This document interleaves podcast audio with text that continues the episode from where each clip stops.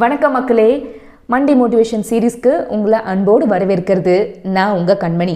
இன்றைக்கி நம்ம Monday motivation சீரீஸோட முதல் எபிசோட் இடம்பெற போதுங்க. அதோட பேர் என்னன்னா நெவர் எவர் கிவ் அப் ஆமாங்க. விடாமுயற்சி விஸ்வரூப வெற்றின்னு சொல்லுவாங்க.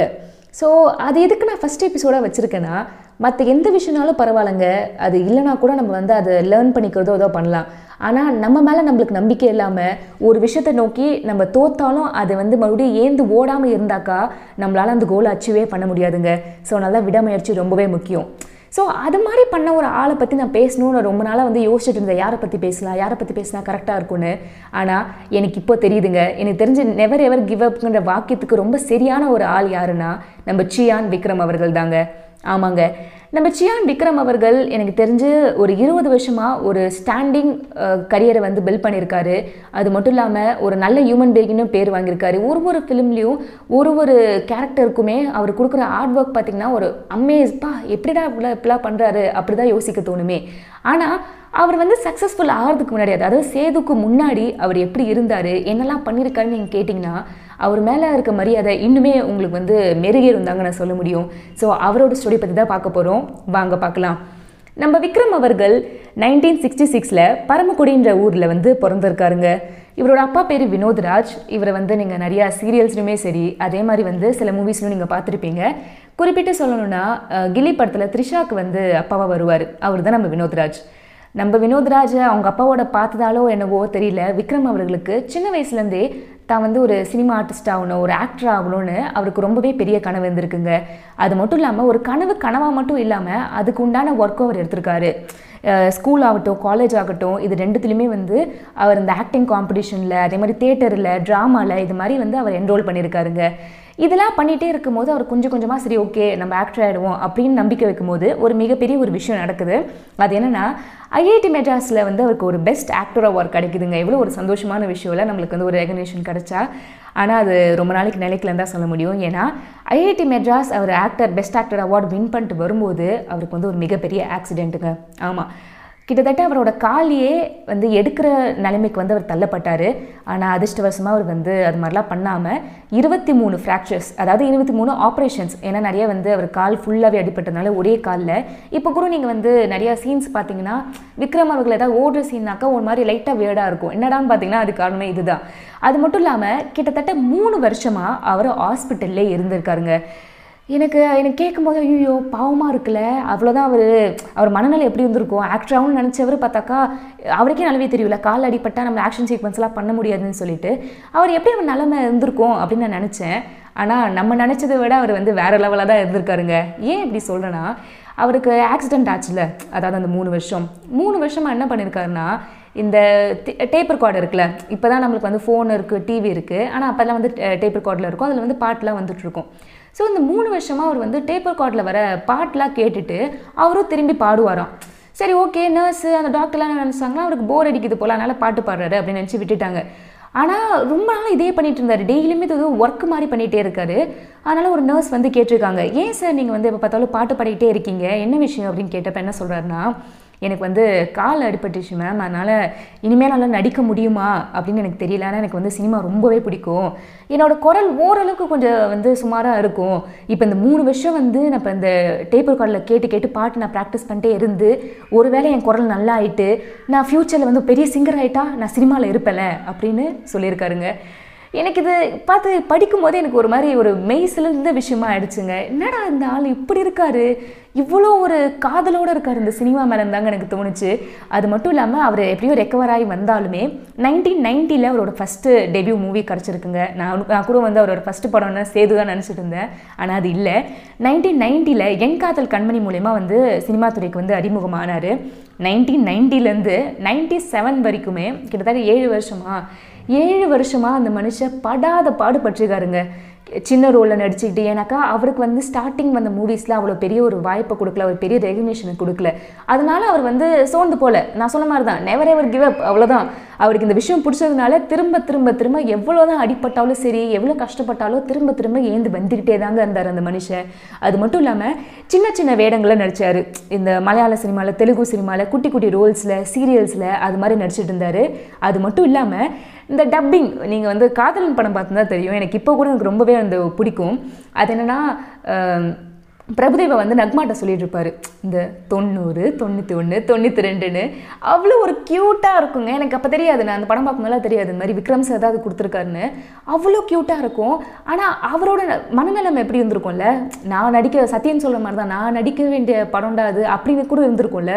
ஏன்னா வந்து ஒரு டான்ஸ் மாஸ்டர் அவர் டான்ஸ் மாஸ்டர் இப்போ ஹீரோ ஆகிட்டார் அவருக்கு இவர் வாய்ஸ் கொடுக்குற மாதிரி ஒரு நிலமை. ஆனால் அவரை ப அது பற்றிலாம் அவருக்கு கவலையே இல்லை. ஏன்னா இதுவே ஒரு ஜாப் அவருக்கு. மற்றவங்க கேட்டப்பயும் அவர் இதுதான் சொல்லியிருக்காரு. ஏன் டப்பிங்கும் ஒரு தொழில் தானேன்னு சொல்லிட்டு அவர் வந்து அந்த டப்பிங் ஸ்டேஜில் அவர் பண்ணிட்டு இருக்கும்போது அவர் வந்து மேலுமே மெருகேற்றிட்டார் எப்போவுமே நான் வந்து கண்டிப்பாக ஆக்டர் ஆவேன்னு அது உறுதியாக இருந்த ஒரு மனுஷங்க. அது இந்த ஸ்ட்ரகிளாக பார்த்து அவருக்கு வந்து ஒரு வாய்ப்பு கிடைக்குது. கிட்டத்தட்ட ஏழு வருஷமாக போராடி ஒரு படத்தில் வந்து ஒரு நல்ல ஒரு படம் அதாவது அவருக்கு இம்பார்ட்டன்ஸ் கொடுக்க வேண்டிய ஒரு படத்தில் வந்து அவர் நடிக்கிறாரு. அது என்னென்னா சேது படம். நைன்டீன் நைன்டி செவனில் சேது படத்தோட ஷூட்டிங் ஸ்டார்ட் ஆகுதுங்க. அதுக்காக நான் சொல்லி மாலாது எனக்கு தெரிஞ்சு அவ்வளோ ஒரு ஹார்ட் ஒர்க் கொடுத்துருக்காரு. தன்னோட முடியை வந்து ஷேவ் பண்ணிக்கிறதாகட்டும் இருபது கிலோ வந்து குறைக்கிறதாகட்டும் அவ்வளோ எஃபர்ட் கொடுத்து அந்த படத்தில் நடிச்சிருந்தாரு. அந்த படத்தில் நடிச்சிருந்தா அது மட்டும் என்ன சொல்கிறது அப்போ அப்போ கூட அவருக்கு நேரம் எனக்கு தெரிஞ்சு ஒர்க் ஆகலை தான் நினைக்கிறேங்க. ஏன்னா சேது முடிஞ்சு கூட கிட்டத்தட்ட ரெண்டு வருஷமாக அந்த படம் ரிலீஸே ஆகலையாம். ஏன்னா அந்த ஃபினான்ஸ் ப்ராப்ளம் அதெல்லாம் சொல்லுவாங்களே மணி ப்ராப்ளம் அதனால.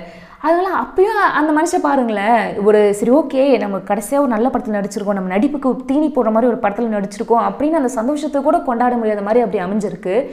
அந்த பண பிரச்சனைனால இவர் என்ன பண்ணியிருக்காருன்னா படம் முடிச்சிட்டாரு. ஸோ வேலைலாம் முடிச்சதுக்கப்புறம் ரிலீஸ் பண்ணுறதுக்கு தான் கஷ்டமாக இருக்குது ஸோ அந்த டைமில் இவர் என்ன பண்ணியிருக்காருன்னா நம்ம பாலா தானே டேரக்டரு பாலா வந்து ஒரு புக்கில் எழுதியிருக்காரு இதை பற்றி ஸோ காசு பிரச்சனைன்னு தெரிஞ்சுக்கிட்டதுனால விக்ரம் சார் என்ன பண்ணியிருக்காருன்னா ஒரு சீரியலில் போய் வந்து நடிச்சிருக்காரு. ஓகேவா சீரியலில் நடிச்சுட்டு அதில் வரும்ல அந்த காசு. சம்பாதிப்பார்ல. அந்த காசை எடுத்து மறுபடியும் பாலாட்டு கொடுத்துட்டு இந்த படத்தை வந்து ரிலீஸ் பண்ணுங்க அப்படின்னு சொல்லியிருக்காரு. எனக்கு தெரிஞ்ச ஐயோ யார் யா நீ? எனக்கு அப்படி தான் இருந்தது. ஏன்னா இவ்வளோ தடைக்கற்கள் நம்ம முன்னேறலாம் முன்னிலாம் நினைக்கும் போது ஒன்று ஒன்றா ஒன்று ஒன்றா வந்து கீழே சரிக்கிட்டே இருக்கும்போது சேது படம் ரிலீஸ் ஆகுதுங்க. நீங்கள் சொன்னால் நம்ப மாட்டீங்க. ஒரே ஒரு நூன் ஷோக்கு தான் அது வந்து இது ஷோகேஸ் பண்ணியிருக்காங்க. ஆனால் நல்ல வேலை பப்ளிக் சப்போர்ட்னாலையும் சரி ஆயிரத்திலோட மாதிரி யாரும் ஆக்கலை. பப்ளிக் சப்போர்ட்னால இவர் ரொம்ப நல்லா நடிச்சிருக்காரியான்னு சொல்லி கொஞ்சம் கொஞ்சமாக பாப்புலர் ஆகிட்டு கிட்டத்தட்ட நூறு நாள் அந்த படம் ஓடி இருக்குங்க. கிரிட்டிக்ஸ்டேண்டும் சரி ஃபேன்ஸ்டேண்டும் சரி நல்ல ரெஸ்பான்ஸ் யார் யார் அந்த மனுஷன் இவ்வளோ சூப்பராக நடிச்சிருக்காருன்னு சொல்லிட்டு அவரோட லைஃபே திருப்பி போட்ட படம் தாங்க சொல்லணும். அதுக்கப்புறம் வந்து நிறைய படங்கள் அது வந்து நம்ம சொல்லி மாளாது எனக்கு தெரிஞ்சு ஜெமினி ஆகட்டும் சாமி ஆகட்டும் இப்போ இருக்க ஐ அதுக்கப்புறம் இப்போ வந்து நடிச்சிட்டு இருக்க பொன்னியின் செல்வன் ஆகட்டும் கிட்டத்தட்ட எல்லா படத்துலையுமே அவர் வந்து ஒரு மிகப்பெரிய ஸ்டார்னு ஒரு ஒரு வாட்டி அவர் வந்து நிரூபிச்சுட்டே தாங்க இருக்காரு. ஆனால் எனக்கு இவரோட லைஃப்லேருந்து கற்றுட்ட ஒரு விஷயம் என்னன்னாக்கா அஃப்கோர்ஸ் இதுக்கப்புறம் அவரோட லைஃப் பற்றி நான் சொல்ல வேணாம் சொல்ல வேண்டிய அவசியம் இல்லை. ஏன்னா எல்லாருக்குமே நல்லாவே தெரியும்.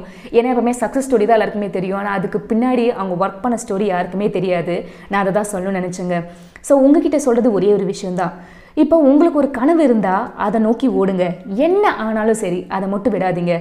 எனக்கு தெரிஞ்சு சியான் அவர்களுக்கு ஊறப்பட்ட ரீசன்ஸ் இருக்குங்க. ஏன்னா அவர் வந்து பார்த்திங்கன்னா அவரோட ஃபேமிலி பார்த்துக்கணும் கிட்டத்தட்ட அவளுக்கு சேது படம் ஆகும்போதெல்லாம் வந்து அவங்க அவங்களுக்கு வந்து கல்யாணம் ஆயிடுச்சு. ரெண்டு பசங்க இருந்தாங்க. ஸோ எவ்வளோ ஒரு ரெஸ்பான்சிபிலிட்டிஸ் இருக்கும்ல ஐயோ இல்லைப்பா. ஒரு ஒரு வாட்டியுமே அவருக்கு வந்து ரீசன் இருந்துச்சு. அவரோட ட்ரீமில் வந்து கிவ் அப் பண்ணுறதுக்கு எனக்கு பரவாயில்ல. எனக்கு இந்த படம் வேணாம். நான் வந்து என்னோட ஃபேமிலி பார்த்துக்கணும். நான் வேறு ஏதாவது வேலை பண்ணுறேன் ஆனால் அது மாதிரி அவர் போகலைங்க கிட்டத்தட்ட பத்து வருஷமாக ஒர்க் பண்ணி ஒரு இட்டு கொடுத்து இப்போ வந்து நிற்கிறாரு சியான் விக்ரம் அவர்களாக ஸோ அதுதாங்க உங்ககிட்ட நான் சொல்கிறேன் எனக்கு தெரிஞ்ச வரைக்கும் எல்லாருக்குமே வந்து ஒரு கோல்னு இருக்கும். எதாக இருந்தாலும் இருக்கட்டும். நான் ஒரு சின்ன பிஸ்னஸ் ஸ்டார்ட் பண்ணணும் ஆகட்டும் இல்லை ஒரு யூடியூப் சேனல் ஸ்டார்ட் பண்ணட்டுமாகட்டும் எல்லாத்துக்குமே ஒரு ஒரு கோல் இருக்கும். ஆனால் நம்ம என்ன நினைப்போம்னா இந்த சமூகம் நம்மளை பற்றி என்ன சொல்லும்? அது மாதிரி ஊறப்பட்ட திங்கிங் நம்ம மைண்டில் போயிட்டுருக்குங்க ஆனால் நான் உங்களுக்கு ஒரே ஒரு விஷயம் தாங்க சொல்கிறேன் இந்த சமூகம் என்னன்னாக்கா நம்ம ஜெயிச்சிட்டோன்னு வச்சுக்கோங்களேன் அவ்வளோதான் நம்மளை தூக்கி வச்சு கொண்டாடும். ஆனால் நம்ம தோத்துட்டே இருந்தோம்னாக்கா நம்மளை எதுவுமே சொல்லாது. ஆமாம் இவன் தோத்துட்டே ஏன்னா அவங்களுக்கு உள் மனசுலேயே நம்ம தோக்கணும் தாங்க அந்த இது இருக்குமே. அந்த சிம்பத்தி அப்போ தானே அவங்க அவங்களால வந்து ஏதாவது சொல்ல முடியுது இல்லை நீ விட்டுருமா? நீ வந்து பெரிய லெவலில் அச்சீவ் பண்ணலாம். உனக்கு எதுக்கு இந்த இந்த படிப்புலாம் உனக்கு எதுக்கு இந்த டேரக்டர் ஆகணும்னு ஆசைலாம்?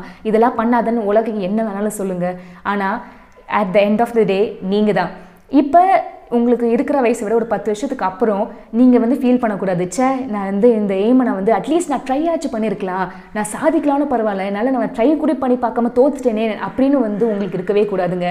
அதனால் ஜஸ்ட் ஸ்டார்ட் ட்ரைங் அவுட் என்ன ஆனாலும் சரிங்க. பரவாயில்ல. யாராவது உங்களை திட்டுறாங்களா? சரி ஓகே எதுக்கு நீங்கள் திட்டுறீங்க? ஏன் எது சரியில்லை? எதை மாற்றிக்கணும்னு கேளுங்க. அப்போ தான் உங்களை இம்ப்ரூவ் பண்ணிட்டு நீங்கள் போயிட்டே இருக்க முடியும்.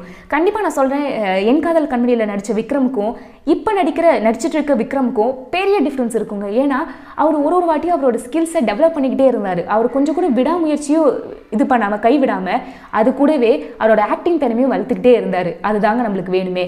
நம்மளை இம்ப்ரூவ் பண்ணிக்கிட்டே இருக்கணும். என்னோட ஆசை ஒரே ஒன்று தாங்க இப்போ நான் விக்ரம் பற்றி பேசுகிறேன் அதே மாதிரி நாளைக்கு உங்களை பற்றி பேசுகிற நிலமை வரணும்னா you have to never ever give up and just start working உங்கள் கோல் எதாக இருந்தாலும் பரவாயில்லைங்க. ஃபஸ்ட்டு அதில் முழு மூச்சாக இறங்குங்க. பார்த்துக்கலாம். வந்தால் மழை போனால் அதுன்னு சொல்லுவாங்க. அது மாதிரி தான் ஃபஸ்ட்டு நீங்கள் ஒர்க் பண்ண ஆரம்பிங்க. அப்போ உங்களுக்கே தெரியும். நீங்கள் எதாவது கற்றுக்க வேண்டிய விஷயம் இருந்தாக்கா நீங்கள் ஆட்டோமேட்டிக்காக கற்றுப்பீங்க